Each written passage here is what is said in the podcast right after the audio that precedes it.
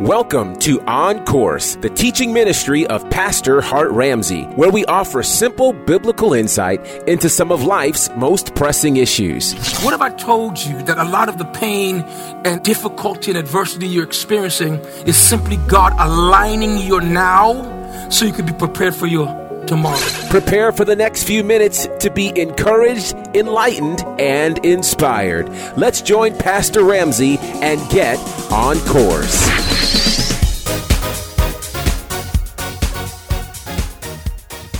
What's going on, family? It's your man Gerard Bonner of Bonnerfied Radio, and this is On Course with Hart Ramsey. And we call these sessions Heart to Heart. It's your opportunity to hear from the heart of God by way of the man of God. And of course, we're talking to Pastor Hart Ramsey. Pastor Hart, how are you, sir? Doing well, Gerard. How are you doing?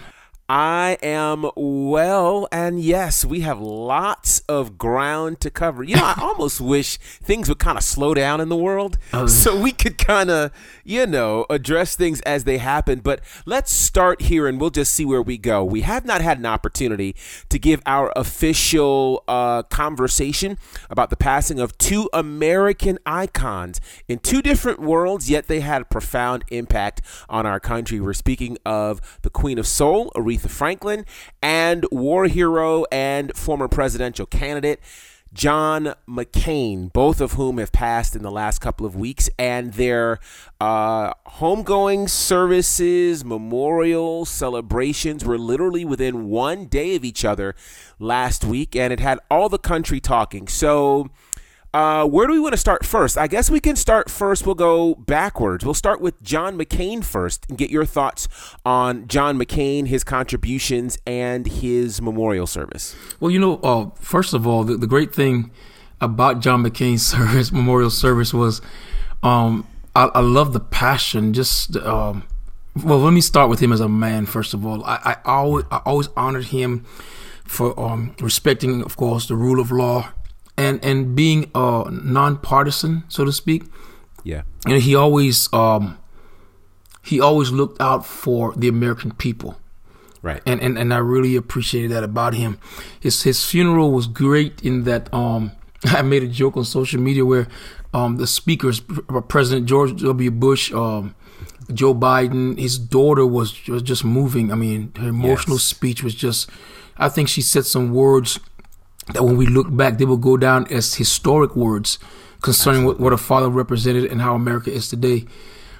Um, but I joked on social media saying that um, we have the rare privilege of hearing full, complete, and comprehensive or comprehensible sentences.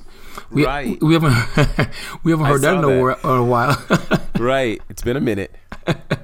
and so um, I thought it, I thought it was um, his funeral had a lot of dignity, a lot of, of, of course, the pomp and circumstance that you would uh, lend to such a, a, a caliber of person and uh, a national hero. So, yeah, I was, I was his send off was a blessing. I, I, I was it was great for me to see it.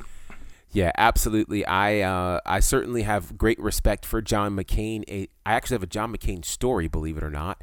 Um, so 2008, when I was in Virginia, Virginia was a battleground state for the presidency, and as we were, I guess about two to three weeks out from the election, we literally had three or four different rallies um, that involved Joe Biden, or excuse me, now Vice President Joe Biden, um, President Barack Obama, and Senator John McCain.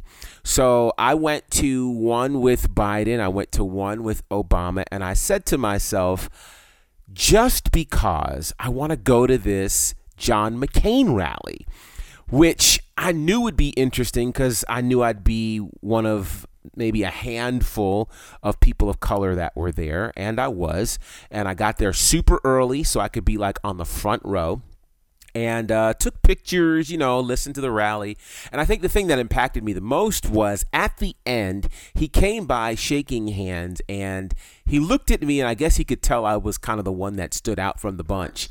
and and he said, "I really appreciate you coming. Thank you so much." And it, it felt genuine. That might have been right. a political thing, but it felt very genuine because I think he knew, okay, this guy should probably be supporting Obama. Right. So if he's here there's something to it. So Right. I always gathered great respect from him um, and for him for a moment like that and for his consistency uh, throughout his time and tenure in serving the country. What did you think about his? Uh, Dare I say, last will and testament, where he asked for uh, certain presidents to be present and a certain president to be president to be absent.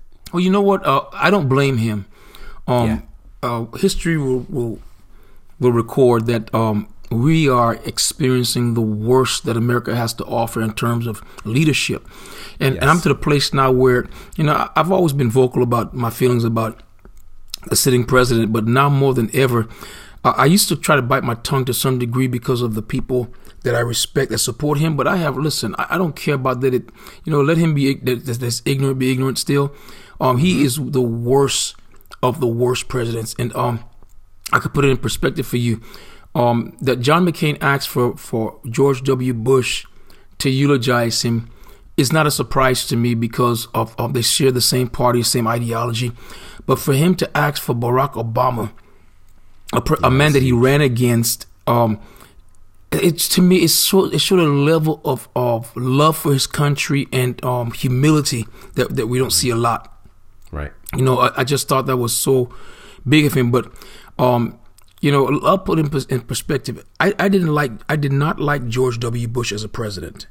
Okay. I thought I used to say all the time, man, he's just not a smart guy. But to hear George George W. Bush read through his speech at the eulogy, and to see the way he carried himself, to see his decorum, man, on a scale of one to ten, because he's like a seven, and and this sitting president is like a one. Right. And and he's only a one because we have to register him. He's really a zero, but you have to give him some kind of number. I mean, and I'm not just I'm not just throwing off on him. I mean, this is a reality. Um, I'm not talking about policy. I'm not talking about uh, party. I'm talking about person. He is just not a good person. And so for John McCain to ask for him not to speak at his at his funeral to me is a big deal because he would have made it about himself. Sure. In in fact, um, in the uh, the ceremony that they did um, before the funeral, Vice President Pence was there, and I was just. I couldn't believe the one statement that they said something to the effect of it was a very dry, we respect what John McCain has done. And I'm just kind of like, wait, Yeah.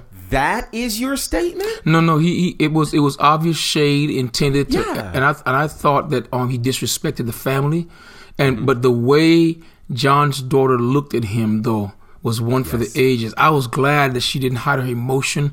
I'm glad that she that she did not try to play nice. Um, sometimes I think when people are over the top and out of bounds, playing nice just encourages them, and and I and I I love her fire, and I pray she runs for office one day. You know, that would be a fitting tribute to her father, and I could see that happening. Yeah, she, I, could- I, I, I she do does. You know, um, I think I think in, um, politics we forget that people are people. Right. I, I think that that um, like you you you talk about your John McCain story, and you said you sense a, sense the genuineness, and I think because your presence in that group um spoke to him personally personally because I think um you know to us it's just polls poll numbers Right. you're either polling well or you're not. And to see someone there that you're not polling well in their uh, demographic, it speaks to the fact that uh, well, a human being would acknowledge that and say, you know what, man, I really appreciate that because I know Right. for you it's a sacrifice. But a person that's just about the um, the number, about the vote, about about the power, it wouldn't have made a difference. I, again, I think John McCain, um, the death of John McCain is a major loss in the American in, in the United States Senate and in America. I would totally agree. I would totally, totally agree. Uh, yeah, okay. I was gonna go one way, but let me go this other way because you mentioned something, and then we'll come back to Aretha Franklin. Um, also happening since you mentioned mentioned Trump very briefly, I have to do this follow up because uh, a few weeks back, we had a conversation shortly after uh, a group of African American pastors went to go visit Donald Trump, and that whole conversation was about uh, supposed to be about prison reform. Right. Well, a couple of weeks ago, I think it was early, maybe last week or the week before, uh, the news came out that he actually met with a group of evangelical pastors uh, behind closed doors, and this was all kind of following the the notion that this president or this reform bill, this prison reform bill, was never going to pass. Like he nixed it totally, and uh, it was a done deal. But in this meeting with the evangelical pastors, he tells them uh, in no uncertain terms that this uh, midterm election is pivotal, it's crucial, and if if we don't win, they're going to take everything away that we've accomplished. And he even went so far as to say there will be violence. Yeah. What do we make of that meeting? Because there were there was a lot that was said, and I just kind of scratched my head to try to figure out what's happening here with these pastors. I'll, and maybe I'll get into another lie that he told uh, that he's been telling and swearing by, but what do we make of this? The, a tale of two cities with two different groups of pastors, two completely different messages. Yeah, you know, um, I, I'll say this: the, the the evangelical pastors that he met with the, um, the black pastors were, of course, for photo op. They didn't know that, but he did all along. There was never another agenda about it. Um, um, he want he wanted to, to sell the lie. You know, he he's all about props and falsehoods and smokes and mirror, smoke and mirrors. So he was trying to sell a this illusion because I don't know if you heard his talking point after that was that um, his support among the African American community is increasing. So he used that Yeah. optic to try to sell a lie. But but his real concern or his real constituency were the white evangelical pastors. Um, and the, the meeting behind closed doors, of course, Lord knows what they talked about. But those statements that you just quoted that he made, let me tell you something. Um, this guy, if it if it were not for the structure of our government, he is he is Hitler incarnate. When, when I tell you, um, you go back and read that Nazi playbook. He's re- he's actually. It seems like he's reading it. I mean, he's working by this playbook, and um, you know the people still believe him. I mean, you know, some of the pastors that went, they still believe him. They they still believe that somehow he's to some he's to pass this bill. So you know, the people say, well, he said it's delayed, not denied. Well, you know, the the thing is that's cute when it when it's a little uh, speech or it's a little spiritual or a little anecdote. But the bottom line is this: is that he he's playing a political game, and this thing about the violence thing. You know what he's doing? He's subliminally dropping hints dog whistling so much to I mean so to speak to his constituency and he and he's so selfish and this is my own opinion I don't think that he minds a civil war No. I think his pride his his own personal narcissism is so out of control that he would have Americans fighting in the streets killing each other bloodshed um he he he doesn't mind that um and he, and the crazy part is he's dealing with a lot of what he's saying is coming from out of the pages of these uh, neo Nazis and um, uh, uh, a lot of his talking points and rhetoric. It's real. Yeah. And these pastors are playing a dangerous game because they're saying, well, this is the fulfillment of, pro- fulfillment of prophecy. And, and then they're using all kinds of biblical um, um, twistings to say that God has done it like this in the past. Let me tell you something. The day that God sends a liar, a, a habitual pathic, pathological liar, to enforce truth is the day I stop believing in God. Mm. I'm that's a, I'm telling you that's my that's a strong statement. The day that God sends a liar, a habitual committed liar, to be the guardian of truth, is the day I can't trust him. Yeah. Yeah. God doesn't play those games, and and and the- for these pastors to be playing, listen, and the whole thing with them is about, you know what they've done, is if they've they've taken money and power and status, and made them idols. Sure. But I saw something that Beth Moore uh, tweeted this morning that I thought was very powerful. She said she's coming from Isaiah 46, and she said the danger. Well, let me let me back up and give this context. In Isaiah 46, God begins to talk about and basically mock idols. He's like, man, listen, you have you have to cut down a tree. You have to shape this thing. You have to take it to wherever you want to go. Um, if it gets knocked down, if, if it gets knocked down, you have to bow down to pick it up. It's, it's like you and your idol are the same. You and your gods. Yeah. And and so Beth Moore used uh, this analogy of when you first pick up an idol, it's like a trophy, and you hold it up in the air like a trophy. She said, but the longer you carry your idol, the more that the idol becomes a burden to you because now you have to hold it up and you have to tote it and you have to pack it. And I think that's what's happening with the evangelical pastors now and and their and their love for money and their love for fame and power. It, it's actually turning into this thing that's that's a burden. Stay tuned for more of today's teaching with Pastor Hart Ramsey.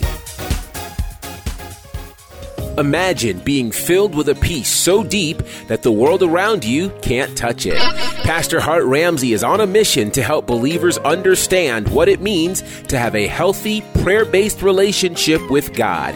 He's doing that through his brand new book titled Seeking Answers Finding Rest Through Prayer.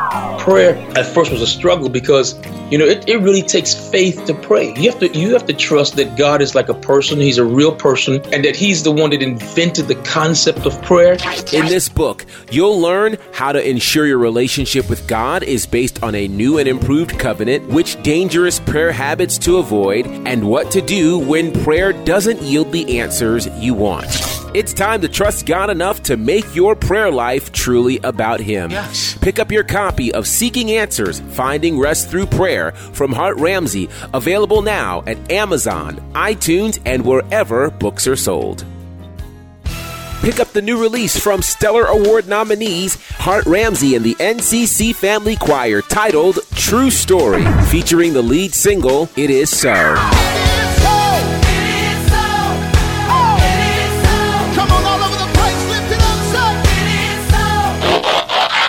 Pick up the chart topping release from Hart Ramsey and the NCC Family Choir titled True Story, in stores now and available at all digital outlets.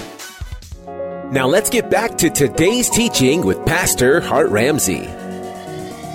And, and, and, I can see that. I can see that that would definitely because it's a lot to carry, and somewhere in there, I don't know, but I don't know what's happened to conscience and discernment and yeah. senses of right and wrong because you know obviously a love of money is the love of money is the root of all evil, and I can see how that is weaving its way throughout, you know, what's happening with these evangelicals, and certainly as we head our way to the uh, election coming in November. So, um, so we talked McCain. Let's kind of talk the other American treasure that has left us. Uh, that being the 18-time Grammy Award-winning Aretha Franklin, the Queen of Soul. Let's talk a bit about her impact uh, and then we'll talk a little bit later about her service. But what, what, were your what were your thoughts on the impact of her incredible career? Well, well, Gerard, you know, first of all, I don't think people in this generation realized the magnitude of the impact. I agree. She, um, when you go back to when Aretha first brought this style onto the uh, the public stage, I don't think people realize that the only thing, the only person that had done anything close to that type of singing on, on a major platform was Mahalia Jackson. Right. And Mahalia's style was not even close to what we see or what we saw in Aretha Franklin. And so right. her sound, like uh, um, when you hear her sound, you say, well, a lot of people sing like that, but they didn't before she came along. That's right. She, when they call her the Queen of Soul, I don't know um, all of the background about that title, but I do know this. Um, you go back to her old early records and you'll find no one was singing like that. The, the style. Stevie Wonder said that the song that she sung, uh, that she she made one of his songs famous, "Until You Come Back to Me." He said he wrote it when he was 15 years old, and he never imagined anyone could pull it off like that. Wow. She just what she did. She brought church to the platform, and people that worked with her said that um, she was never ashamed to bring the churchy element to what she did. It was church was in her bones, and she was one of the few artists that, to me, um, along the lines like like people like Fantasia now and many before her um, brought that church thing. James Brown, they, they brought it to the forefront. Well, I think Aretha was the beginning of that. I would agree with that. I would definitely agree with that. And you made a point about um, Stevie Wonder's song. She also, and, and I've heard, I, I can't remember who I heard say this, but they said that Aretha could take someone else's song and sing it in a way that the songwriter didn't even realize it could be sung. Right. And and you know one of her most pop, matter of fact one of her trademark songs that I don't know that a lot of people realized probably until her passing was a song that she didn't write was Respect. Right. You know, uh, Otis Redding, which I learned that and I went, "What?" O- Otis wrote that song. Otis Redding wrote that I didn't know that. But you know, she did Yeah. another song too. Um, um, Natural Woman was what's her name? Um, what's the songwriter's name for Natural Woman? let me find that out because you're right. I mean, it's th- this, and this is the amazing part about Aretha Franklin is her ability. That was a Carole King song. A Carole King song, right? She, she she'd take the song and make it hers. yeah, yeah. It's it's incredible to see what she's done, and I think I'm also moved because as she passed, of course, you know, people started listening to her music all over again, and at one point she had like literally 19 of the top 20 R&B spots on the iTunes charts right after she passed. I mean, it was some crazy number like that. But I decided to go back and listen to her gospel, her first gospel album, Amazing Grace, Right. which uh, released in 1972. And it's funny because I would see, uh, you know, that album cover floating around uh, just as almost an iconic album cover, but I never listened to it until she passed. And when I did, I was like, this record is incredible. yeah, Like it, it's I mean to think it's in the 70s and you still feel the authenticity of that night of that moment uh, and as you said she was really the first to be church and be un- unapologetically church and still be soul and Right. still be R&B and you know be able to do all of those things which is why I'm sure it was very difficult to try to uh, pay homage to her in what many of us would consider to be a normal two maybe lengthy 3 hour service uh, her service went and it's funny it was scheduled for six and a half hours and it went eight and a half hours Well, first of all, the first schedule was too long. To it was that was long, man. We, there's so much to talk to unpack about that whole thing. Well let's let's begin doing that because I, I've never seen a service like it in all my days. So grab a part and let's just start dissecting this. Well, well, let's let's first start about the lineup. Um, when I first saw the program, um, one of our family members happened to be a friend, or actually a, a, Twitter friend, and, and um, one of her nieces sent me the program days in advance, and I thought that the program was actually to be carried out over a series of days. I didn't know that that was one program for one day.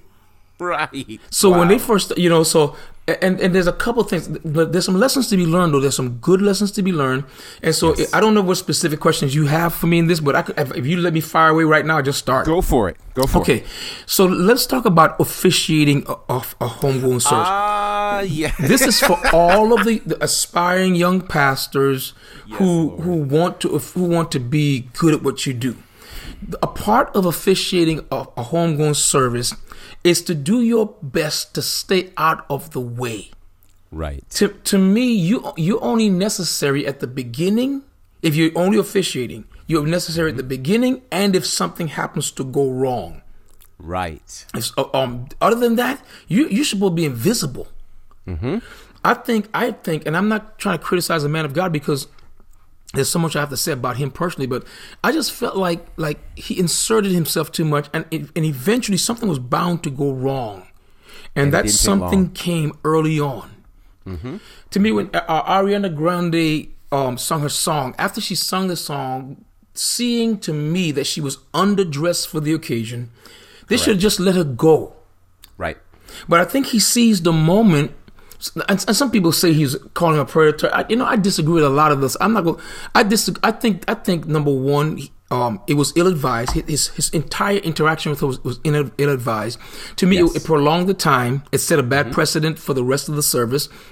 Thing number three, um, you don't know her, so you shouldn't be hugging her like that. She's not a member of your church. That's Right. You know, I, I felt like he made so many bad. And then the state. What grabbed me at first was not the fact that he accosted her the way he did. What grabbed me initially was what he said, and I said to him, I turned to my wife, my wife and said, "This is going to come back to bite him because that was inappropriate. It was uncalled for. It was just unnecessary." Right. you know and i think sometimes as pastors we try to we try to become um because it's in our church and because for whatever reason, we just try to always insert ourselves into the situation. And he, he, she didn't have to do that. Right. He'd have to do that. That's the my first thing. Another thing too is that the, you know when you look at camera work and it when Ariana got to, to sing, I think it's unfair for, for people to, to look at um um Jesse Jackson, Bill Clinton, and and um what's his name. Al Al Sharpton. Al Sharpton and, and say they were looking at her derriere. They were sitting behind her. And the only way to, I'm saying, I mean, the, the the the picture seemed to indicate that they were lusting, but I don't think that was the case. I think that they, they, there was a couple things that were on their mind. The first thing was how underdressed she was. She was showing leg. I know that that was like okay, that's different. The the second thing is the, um is that she was singing the song with a soulful voice, and she's she's obviously a white girl, and and I think them in, in I mean they were enjoying her from behind, and and they're thinking, well, they were looking at her behind. I'm gonna say something that's very controversial, so you get ready for this. Go This- for it. So this lady wrote. She says, um, se- seemed to me like they, inv- they they- like they were just in, view- in um holding them holding themselves back from enjoying the view. And my response was, you know, back there, it, there wasn't much of a view. I'm, what I'm, I'm- what I'm saying is the, the point I was trying to make Gerard is that it ain't like she was walking around with some big butt. Y'all excuse the expression, but but she's pretty flat on the back, and so I mean, if she was a sister with a with you know what I'm saying with with Yes. but but that's not the case. And to me, people can be so mean. And some some hater is going to listen to this and say, "Well, I, I disagree." And you know, I'm just sharing my opinion. Now, uh, again, with Bishop Ellis' situation, I felt like it was unfortunate. I felt like it was a terrible um, decision to make to even address her in any way. I just I just felt like um like that that, that moment was ruined. And, and it put her, and it thrust her into a spotlight that she didn't want to be in. And then some foolish minister made a statement talking about she came there dressing like she wanted attention. I guess she got it. That's just, that's dumb. oh wow. Yeah, some idiot pastor made that statement. I think that's stupid, and I think we should be all of us should be collectively embarrassed that the world thinks that we're we're pedophiles and predators and whoremongers and the whole nine. We should be embarrassed. Yeah, yeah. It's it's a pretty embarrassing moment. Uh, you know, I, guess the way my mind works, I think back to you know, there aren't ever very many opportunities for funerals in churches with our type of expression to be broadcast live across the world. Right. So my thought is okay, we have to be very, very wise about what we do and how we present ourselves. And I just felt like there were elements in terms of the music that were amazing that it was like wow this is what we do. It's so good that the world gets to see this. And then there were other elements that were like oh my god i hate that the world gets to see this. You know i saw one tweet that said you know Today, I saw everything that I loved about Black Church and everything I, I hate- hated about Black Church. Well said. uh, you know and it was it was a tough tough moment so all right uh let's because there's more that we could say about the officiating but let's let's get into the eulogy which was the other piece that had a lot of people talking uh, I know you've done, unfortunately, your fair share of eulogies over the years. What what'd you think about this one? A couple things. Um, the first thing is, um, I have to say this, and it, it, I just have to say this. Um, they made him sit too long. I, Yeah, well, he sat like in the back most of that time. But but you but you were But there. still, you were yeah. there for. He, this guy's in his seventies, and he sat there for seven hours. seven hours, yeah. That's a lot. Um um, I just felt like that like that was too long. They should have put the eulogy somewhere in the middle, Mm-hmm. and give people the opportunity to leave or to stay for certain celebrities. Yeah. But to put him in the back end, and then there was a poor introduction to. I thought of him. I think as as a um, he's well known, and I, th- I thought I should have introduced him better. That being said, and all that notwithstanding, I think that eulogy was horrible. I'm gonna tell you why. As a pastor, it's the one of the mo- it's the most difficult service to preach yes. which means and, and it's, there's so many delicacies and so many opportunities to offend and to miss the mark and to and the deck is already stacked against you so you don't you shouldn't do anything to add to that. And what he did to me anything that he could have done wrong he did. Number one he chose the wrong approach. You do not Right. come to uh, uh, uh, any funeral any any homegoing service and um not point the people to their savior to the god of all comfort. You do not politicize a funeral. I don't care mm-hmm. what it is. If eu not let that let other people do that, but as the pastor that's responsible for the eulogy, the, the word eulogeo, you means well, logeo means to speak. That's where we get the word mm-hmm. eulogy from. To speak mm-hmm. well of the dead. Yeah. To encourage um the of homegoing service is about is about the living, not about the dead. So you speak well of the you speak well of the dead while encouraging their living friends and relatives. He missed the mark on all accounts. And then he, he, he had four major points as as as a, a um as public speaker. I I'm I'm pretty much familiar with the art of homiletics, which is the way I present what I study, um what I get from scriptures. And what he did wrong to me, I'm gonna, I'm gonna just break it down. He had four major points, and in all of those four major points, and and let me say this, he he had four major points before I stopped watching. oh wow. I yeah, couldn't take it. Yeah. It was horrible. Um, Yeah. And um, I think um, in the four major points, um, he chose to approach every point from shock value. Right. Um, does Black Lives Matter? No. And then he goes to explain it. Well, when when you say no, you lost more than half your audience when you did that. Absolutely. you see what I'm saying? And what he was trying to do, he said a lot of things. A, a woman can't raise, you know, he, he, he the statements that he made, he he had valid arguments in them. So when we get past the fact that he should not have been talking about those topics in the first place, when we get past those points, let's talk about how he did address the points he talked about. His approach was wrong. He was combative. He was argumentative. He wa- he was dismissive. He was he was condescending. I mean, every every adjective that we are taught to avoid in a in an average preaching situation, he brought to this um, eulogy table, and it was a bad move. I don't know if you saw today that the family actually says they were offended by his eulogy. I saw that. I saw that. And I also saw that they said that they didn't request him, but uh, he was picked because he had done so many eulogies of members of their family. So not just uh, her father, but several others. And that's why he was chosen. But he was not like on the list of let's pick who we want. He wasn't the initial choice. So that's interesting too. Um, yeah, and, and you know, I think, um, well, I'm, I'm gonna say it like this. I don't want to get anybody in trouble. He just did an interview at his church, and um, I have a source, this unnamed source that that is a part of the media pool that went there, and um, so I was privy to some um comments that he made that were off the record, so to speak, It's- and and um. And, and you know, he- one thing he did say, and I don't know that he said this in public, but he said Aretha chose him. It was a part. It was a part of her last request. She chose him to do the eulogy. Okay. Um, and um, another thing too. Let me ask you a question. Did you know he's a Trump supporter? Stop playing. Are I am not playing with you. I am not. Listen, I was. Well, then that puts everything into perspective. Of course it does. Of course it. As a matter of fact, you know he uh, he actually called the media that came to his church to interview him fake news. That's how he greeted them. Fake news. What? Yes, sir.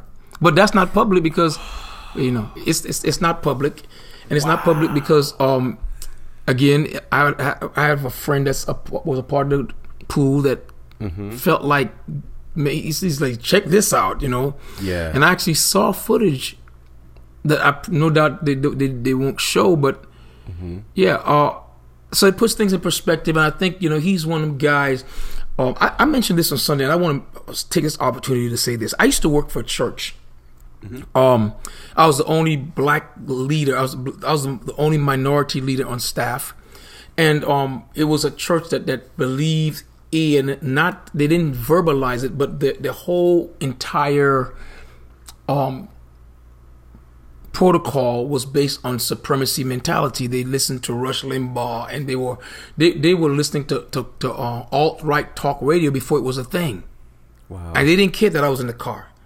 So that that's the, but what they would do is they always tell me you're not like the others, you're not like the, like the others, and so what happens to people like that when when you when you're Trump supporter but you have a voice in the black community, is that is that they give you the the, the impression that, that they get you to buy into the deception that there's they are supreme but you are superior. Here's how it works. We're supreme over your race, but you're superior to others in your race because you're with us. And I think I think he came in um, with a with a superiority complex based on su- a supremacy ideology that had, that's been fed to him by his association with the powers that be. That's that's that's the only way I can say it. And I'm not speculating, and I'm not guessing. I'm telling you what I saw. I didn't hear this. I saw video of of this guy saying these things behind the scenes. So, so that's important, and, and that should be an interesting caveat for this uh, podcast. Yes. Oh my gosh, that's you, yeah. Your mind is kind of blown, isn't it? it it is, but it also explains a few things because you know we remember again going back to the infamous or the latest of those meetings that there were members of the uh, Atlanta uh, community of of faith based pastors and the like, and of course the eulogist was from Atlanta, and so you know I just look at the optics of some of the people in that room that you know obviously didn't try to put up a fight or anything and made statements like you know wow uh, what you've done for the economy amongst black people has yeah. been absolutely amazing. And i'm going what? Yep. you live here in atlanta. What are you talking about? Right. You know so that puts a lot into perspective and it almost makes me feel like uh, you just don't know who's who in the zoo anymore. Right. You right. know, you would figure in a scenario like that that everybody who came up to the podium was pretty much on the same page, uh, even regardless of color. Right. And yet, to hear that he was so infiltrated um th- oh yeah it wow okay. yeah it makes sense because uh, and you have to understand i didn't know this during the eulogy i find sure. i found this out basically yesterday and so right what what i think you know when, when you look at that and i, I want to go back to something you said gerard that i think is powerful the world doesn't get this, a chance to see the the, the emotion and and deep mm-hmm. spirituality of a black church i mean the way we right. worship um it, it, it, evolved into what it is, but it came out of a desperate need for the for the invisible God to show up in very visible and tangible ways. Absolutely. And so we, we don't we don't we don't worship a God that can't feel us and a God we can't feel. That's that's the black notion. But what happens, it seems like every time we, we are on display, it's one of our celebrities who have touched the quote unquote on uh, white world as well. Um, they come to church with us and, and we do some things like that. To me, you, never schedule a funeral for over three hours. I'm sorry. Right. I don't care what the person is. You never do it. You tell everyone involved, we can't all tell it. Right, right, right. Uh, you know, to, to schedule a six hour funeral was a big deal. That's that's too much. Um, but for it to go eight hours and fifty minutes, that's like nine hours. Yeah. Listen, a whole work day. That's a whole work day. I mean, with a lunch break. And I can't believe that people sat through this, man. It, it was just a lot. It was like, yeah. I mean, and, and I'm gonna say something else about the eulogy too. You know, um, preachers feed off of the emotion of their congregation, either sure. positively or negatively. And um, by the time he, this preacher got up, that congregation was emotionally flat. Sure. And that's where that's that's scary for a preacher, especially if you're accustomed of hearing feedback. Right. You know. Right. Right. And so, uh, my heart about that is um, it's a lesson learned. Um, it's a lesson learned for the black community, um, for, for black preachers, for the black church, mm-hmm. and we have we just have we have work to do. We have to we have to continually um, continue the dialogue amongst us as as clergy and and and just as um as we change generations of preachers. We need to know what are we passing on, what legacy are we leaving to um, yeah. um. Um, I want to make sure in my church, I, I don't subscribe to the hooping, and and, and maybe uh, I don't criticize it because um I, I, there were Sundays where if I could hoop, I'd have given them the business. if I could hoop, listen, if I could hoop, they would have gotten it. Uh, but but it's that's not something my my first pastor really my, actually my second pastor instilled in me the importance of staying true to the teaching gift that God gave me. Yes. And um uh, so when I see preachers that can hoop, I enjoy it. But when I see preachers, especially preachers who are known for their for the way that they, they, um, they deliver the word and not what they deliver, right? Because I think you know content is still king, and it I think is. and I think that this preacher and, and he, he I don't know if you know this, but you know he was at one point considered one of the top three eulogists, not eulogists, but top three preachers in the United States. I remember. Yeah. Yeah. yeah. yeah. You know, um, because they say he did a real good job at C.L. Franklin's. I mean, C.L. Franklin was no joke. Right. But then we have to also consider that was some 30 years ago. 34, You yeah. know? Yeah. I mean, and so it's kind of a different scenario, and a lot of life has happened, and you know things. Wow, wow. Well, well, let's do this. We're gonna put a, a, a pin right there, and uh, we'll probably we might continue this discussion on our next session. I don't know, but this has certainly been a lot of food for thought. I'm still scratching my head. I'm sure you guys are too. So we want to hear what you have to say about today's session. So if you would reach out to us by way of social media and use the hashtags either on course or heart to heart. That's H A R T, the number two, and then H E A R T. Use that and let us know what you think about today's show. And certainly be sure to rate and download and subscribe to this podcast on iTunes and Google Play. Share it with a friend and join us next time as we get on course with Hart Ramsey.